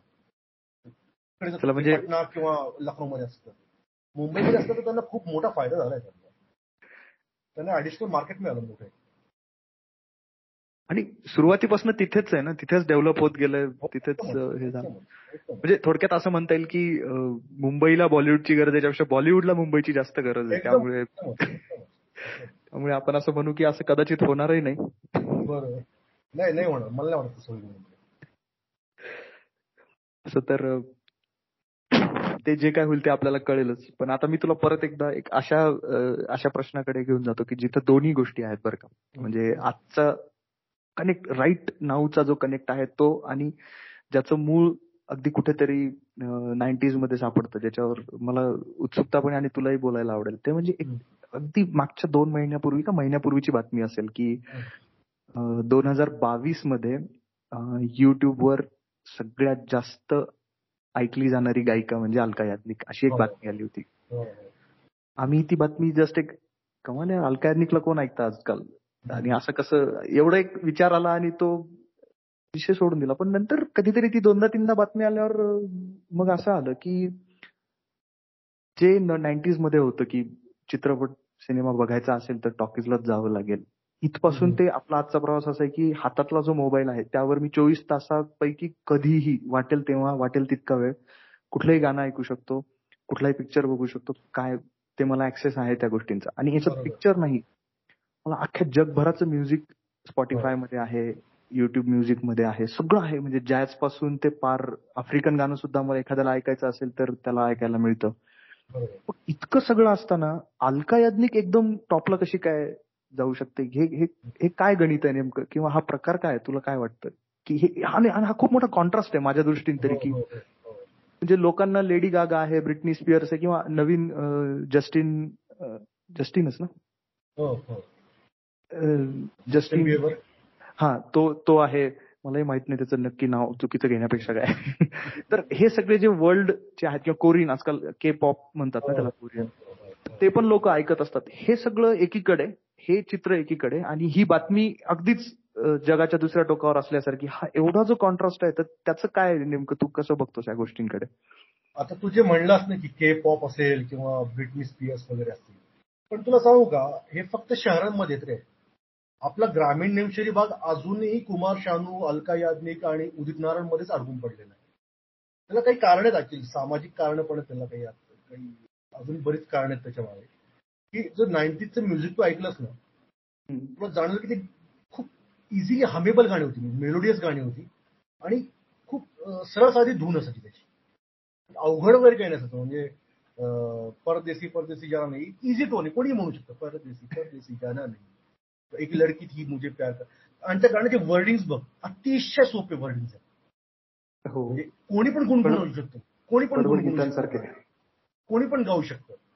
तर या गाण्यामध्ये जो सिम्प्लिसिटी ना त्याच्यामुळे ते गाणं अजूनही मोठ्या प्रमाणात ऐकलं जातं आजकाल. आणि नाईन्टीज मधली जनरेशन जी आहे ती आता बऱ्याच ठिकाणी महत्त्वाच्या पोझिशनवर आहे बऱ्याच कंपन्यांमध्ये बऱ्याच ठिकाणी. त्या सगळीकडे स्प्रेड झाले जे आता पंचवीस ते पंचेचाळीस वयोगटातलं जो आहे वयोगट त्या वयोगटातले लोक अजूनही तेच गाणे ऐकतात कारण त्यांचं नॉस्टॅल्जिक कनेक्ट आहे त्या गाण्यांची पण त्या गाण्यांचं मेलोडियस असणं त्या गाण्यांचं इझिली इझी लिरिक्स जे आहेत की म्हणजे कुचेष्टन असं म्हणलं जातं की नाईन्टीचे गाणे म्हणजे प्यार इश्क मोहब्बत दिल धडकन हे शब्द टाकले की नाईन्टीचे गाणे तयार होतं असं कोणतरी मध्ये बोललं होतं. तर ते खरं पण आहे पण तेच सगळ्यात मोठं बलस्थान पण आहे. ते गाणे टिकून राहण्याचं. कारण एक आपल्याकडे शहरीकरण झालेल्या भागात हे सगळे बँड वगैरे आलेत विदेशी सिंगर वगैरे आलेत. पण एक इंग्रजी न बोलणारा एक श्रमिक वर्ग जो आपल्या गावातच राहतो त्या वर्गापर्यंत अजूनही लोक पोहोचले नाहीत अरे. पण अर्थातच मुळात एक भाषेचा प्रॉब्लेम आहे. इंग्लिश न कळणारा एक मोठा वर्ग अजून पण आहे देशामध्ये जो अगेन छोट्या शहरात आणि ग्रामीण भागात राहतो. तर तो अजूनही तीच सोपी त्याच्या भविष्यात महत्वाची असणारी गाणी आजही ऐकत असतो. आणि स्मार्टफोनमुळे स्मार्टफोनमुळे झालं काय की युट्यूब प्रत्येक हातात येऊन पोहोचलं. हो. प्रत्येक माणसाकडे चायनीज मोबाईल असेल किंवा आयफोन असेल प्रत्येकाच्या हातात एक व्हरायटीच्या व्हरायटी रेंज मधले स्मार्टफोन आलेले तर युट्यूबवर लोक ते शोधतात मग आपले अलकायदीचे गाणे समीरचे गाणे कुमार शाहचे गाणे. आणि त्याने मग तेच ते गाणे ऐकतात. त्यामुळे युट्यूबवर पण ते तेच आहे. कारण त्याचं सगळ्यात मोठं कारण म्हणजे ग्रामीण निमशहरी भारत आणि शहरी भारत यांच्यामधली वाढती विषमता हे खूप मोठं कारण आहे. की शहरांमधला म्हणजे मुंबई पुणे हैदराबाद बेंगलोर दिल्ली ही सगळी शहर झपाट्यानं खूप पुढे निघून गेली. त्यांच्याकडे डेव्हलपमेंट झाली रोजगार आले मोठ्या प्रमाणात. तिथं मोठं स्थळ मोठं स्थलांतर पण झालं त्या मोठ्या शहरात पण एक छोटी शहर तिथं तितक्या प्रमाणात डेव्हलपमेंट नाही झाली. तिथं इंग्रजी भाषेचा प्रभाव प्रसार नाही झाला त्या भागामध्ये. त्या भागातील लोकांची लाईफस्टाईल अजूनही नाईन्टीच्या लोकांसारखीच आहे बहुतेक ग्रामीण शहरी भागामध्ये. फक्त टेक्नॉलॉजिकली त्याच्यात मोबाईल वगैरे आले पण त्यांची लाईफस्टाईल अजून तशीच आहे बऱ्यापैकी मोठ्या प्रमाणात. नाईन्टीजमध्ये होती त्यांची. म्हणजे आपण इंग्रजी आत्मसात केलं पण अगदी आपल्या रोजच्या कामापुरतच की जेवढं मी स्वतः इंग्रजी गाणी फारशी नाही ऐकत आहे. नाही त्यांची कनेक्ट माझा. तर अशा बऱ्याच गोष्टी आहेत की जी त्याच्यामुळे अजून ग्रामीण निमशहरी भागाची गाणी जिवंत आहेत. अजूनही अजूनही लोक तीच गाणी ऐकतात. वर्षानुवर्ष अजय देवगणची कुमार शानूची अल्फा यादवीची. त्याच्यामुळे ते युट्यूब त्या याच्यात प्रतिबिंब त्याच पडले की त्यामुळे अलका तिथं आज पण टॉप आहे. म्हणजे लता मंगेशकर पण नाही आशा भोसले पण नाही किशोर कुमार पण नाही अलका यादवी.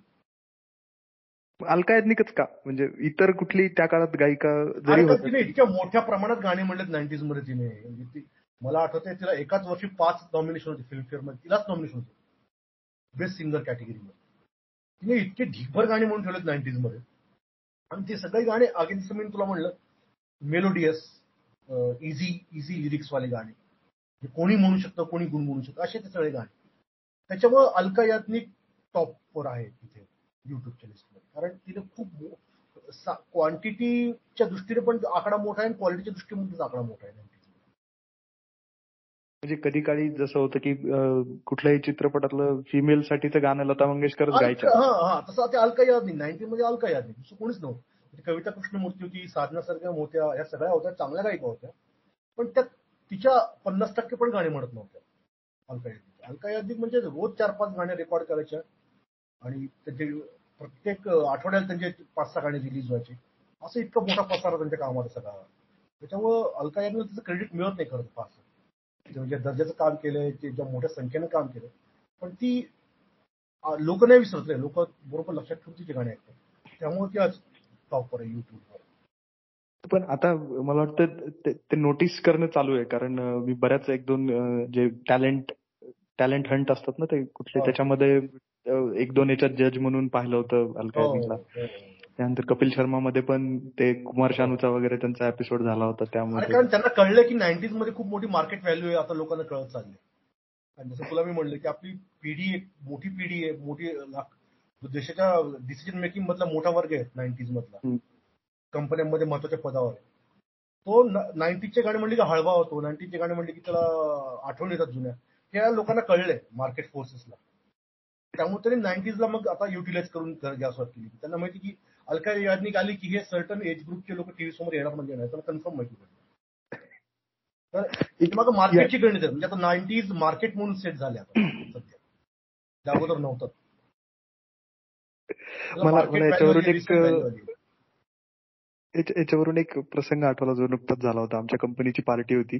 आणि म्हणजे ते डिनर असतंच. त्यामुळे डिनर झाल्यानंतर तिथे सगळे अगदी हसत खेळत कारण आता पार्टी म्हणल्यानंतर सगळ्याच गोष्टी तिथे उपलब्ध असणार ना. तर आमचे बॉस होते. ते बॉस शक्यतो असे इंट्रोवर्ट काइंड ऑफ की त्यांचं असेल एक फिफ्टीच्या मागे पुढे थोडस काहीतरी फिफ्टी फिफ्टी फायमध्ये. तर कोणीतरी तिथे टूम निघाली की आपण कॅराओके होतं तिथे. तर ते सुरू झाले मग गाणे म्हणायला. तर ते बराच वेळ ते बसले होते. त्यांचं त्यांचं चाललं होतं गप्पा मारणं हे करणं. आता एकदम असे डायरेक्टर असल्यामुळे त्यांच्याशी फार कोणी जात नव्हतं. ते एकदमच उठले आणि त्यांनी सगळे ते धडकनचे गाणे म्हणायला सुरू केले त्यांनी. ते जे जे इंटर्न्स वगैरे आहेत जे ज्यांचं म्हणजे आता नुकतेच पासआउट झालेले त्यांना ते दोन सेकंद कोणती मूवी का गाणे असं सुरू झालं आणि आम्ही बघून हसतोय की अरे काय हे? जो माणूस फक्त कामाच बोलतो ज्याला काही ज्याच्याकडून अपेक्षित नाही की पहिल्यांदा तर तो गाणं म्हणेल कुठलं. हेच अपेक्षित नव्हतं की जाऊन ते म्हणतील म्हणून. तर डायरेक्ट सुरू केलं ना ते धडकनचे धडकन चित्रपटाले तुम दिल की धडकन मे वगैरे. आणि म्हणलं यार हे आहे हे कनेक्ट अजूनही अजूनही ते जास्त आहे दोघांचे. आणि दुसरं म्हणजे बघ ना समजा आता आता तो प्रकार कमी झाला गाण्याच्या भेंड्या खेळण्याचा पण कधी प्रवासात वगैरे झाले तर आपल्याला चटकन आठवणारी गाणी हीच जी काजोलची सुनील शेट्टी असलेली करिश्मा कपूर रवीना हीच गाणी आठवतात. स्पॉटीफायच्या लिस्टमध्ये कदाचित नसतील आपल्या फेवरेट याच्यामध्ये पण पहिल्यांदा मला हे असंच काहीतरी आठवणार परदेशी परदेशी आठवणार किंवा हम आपके कोण आठवणार? एकदमच एकदमच अजून अजून एक गमतीचा भाग म्हणजे माझं असं निरीक्षण आहे. मला वाटतं तू पण काही लिहिलं होतंस का नाही? लिहिलेलंच बहुतेक तू याच्यावर. तो म्हणजे मीम्स हा प्रकार. की म्हणजे मीम्स हा जो काही प्रकार आहे हा अगदी ह्या काळाचं तू तू जे शब्द वापरतोस ना नेहमी काळाचं अपत्य. तर तो मीम्स म्हणजे हे आजच्या काळाचं अपत्य की एक एकच फक्त फाईल असेल जेपीजी फाईल ज्याच्यामध्ये खूप सारा ह्युमर ठासून भरलेला असेल. आणि प्रचंड क्रिएटिव्हिटीला जिथे स्कोप असतो असा प्रकार. तर ह्याच्यामध्ये ऑफकोर्स सगळे पिक्चरचे सीन असतात हिरो हिरोईन असतात. त्यातही काही ठराविकच पिक्चर पुढे येतात. म्हणजे जसं की फिर हेरा फेरी असेल किंवा अशी बनवा बनवी असेल. अशी बनवा बनवी असेल की म्हणजे आजही तेवढेच पिक्चर बनतात भारतामध्ये बॉलिवूड मग त्यातही कॉमेडी असते सगळा पूर्ण मसाला भरलेला असतो. मग मीम्स सारख्या नव्या प्रकाराला सुद्धा ह्याच स्ट्रीम मधून मटेरियल प्रोव्हाइड म्हणजे त्यांना पाहिजे असेल तर ते तिथूनच मिळतं हे हे आणि हे अलका याज्ञिकची बातमी याच्यामध्ये काही तुला असं हे दिसतो का? जोडणारा सांगा काही. एकदम. कारण तुला सांगतो मी आपल्याकडे मीम्स म्हणलं ना गँग ऑफ वासेपूरचे असत भरपूर मी हो हो. फिर हेराफेरी जसं तू म्हणलंस. हेराफेरी किंवा तो रजनीकांत. आपल्याकडे मेन ची सुरुवातच रजनी रजनीकांत पासून झाली आहे. तुला आठवते की नाही? रजनीकांत वर्सेस सीआयडी नावाचं पेज होतं नवीन फेसबुक तर ते तेव्हा रजनीकांतचे जो आद्य मीम्स ते टाकायचे तेव्हा. सगळे रजनीकांतचे रिलेटेड असायचे. रजनीकांतचे जोक्स जे पसरलेत ना आपल्याकडे तेव्हापासून सगळे मीम्समध्ये पसरलेले म्हणजे मीम्स कल्चरचा धक्का देणारा मोठा मोठा सिनेमाच आहे बेसिकली आपल्याकडे रजनीकांतच्या माध्यमातून. मग ते पसरत गेलं मग ते तो अजून एक मीम फेमस आहे बघा अर्षद वासीचा कोण आहे लोक कहा से आते कोण मधला. तर मीम्स हा म्हणजे कारण मीम्स तयार करण्याचा उद्देश काय असतो? की आपल्या मीम मधला एखादा संदर्भ जर समोरच्याला माहीत नसेल तर ते मीम वाया जाईल. मीम बनवणाऱ्याला हे माहिती की हे जे रिसोर्सेस आहेत फिल्मचे मटेरियल मटेरियल हेराफेरी असेल हा मटेरियल जे असेल हेराफेरी असेल किंवा गॅंग हे लोकांना याचे संदर्भ तोंड पाठ आहेत सगळ्या लोकांना? त्यामुळे तो रेफरन्स वापरून जोक वापरला तो लोकांपर्यंत अजून प्रभावीपणे पोहोचतो. अशी बनवा बनवीचा मी पहिले बोलतो अशी बनव बनवीपणे तर अशी बनवून कधी आला सिनेमा? दोन खूप जुना सिनेमा अशी बनव पण तो पण पुन्हा मीम मुळे जिवंत झाला. असा देऊळ नावाचा उमेश कुलकर्णीचा खूप सुंदर सिनेमा. देऊळवर पण आजकाल खूप उत्तम उत्तम आणि सुंदर सुंदर मीम्स बनवत आहेत लोक. तर त्यात फायदा कसा आहे की सिनेमा हे पण ऑडिओ सिनेमा हे पण एक व्हिज्युअल माध्यम आहे बरोबर? मीम्स हे पण एक व्हिज्युअल माध्यम आहे. त्यामुळे त्यांना एकमेकाशी आरामशी जोडता येतात एकमेकांशी. दोन्ही व्हिज्युअल माध्यम असल्यामुळे. तो मीमला आणि आणि अगेन जसं मी पहिल्यापासून म्हणतो की सिनेमात प्रचंड मोठा प्रभाव आहेच आहे. मीम तयार करणाऱ्यावर पण आणि मीम वाचणाऱ्यावर पण आहे सिनेमाचा मोठा प्रभाव. मग चला व्हिज्युअल माध्यम आहे लोकांवर प्रभाव आहे लोकांना संदर्भ सटासट कळतात सिनेमा वापरा असं ते आहे.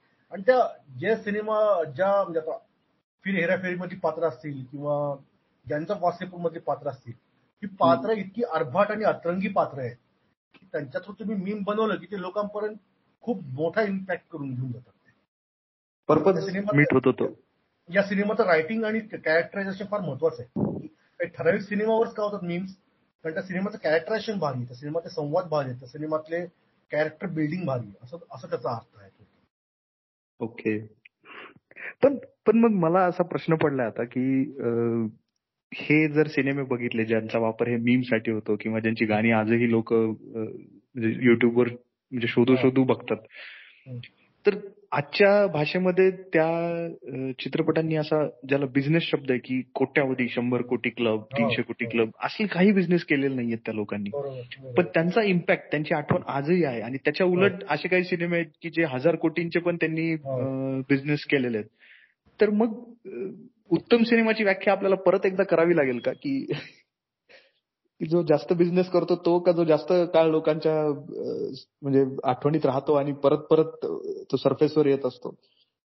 तुला काय वाटतं की हे मला वाटतं की या बाबतीत नाईन्टीच्या सिनेमाची तुलना सध्याच्या सिनेमाशी करणं थोडं अप्रस्तुत ठरेल असं मला ऑनेस्टली वाटतं. कारण का जसं तुला मी म्हणलं की आपल्या काळात सिनेमा एकच माध्यम होतं रे. काही माध्यमच नव्हतं आपलं मनोरंजन करून घेण्यासाठी.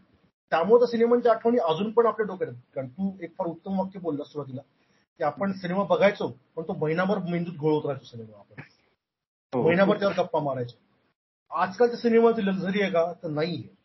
कारण आजकाल तुमच्याकडे एवढं डायव्हर्ट झालंय की तुमच्याकडे स्पॉटीफाय पण आहे तुमच्याकडे ओटीटी पण आहे तुमच्याकडे टीव्ही पण आहे तुमच्याकडे सिरियल्स पण आहेत.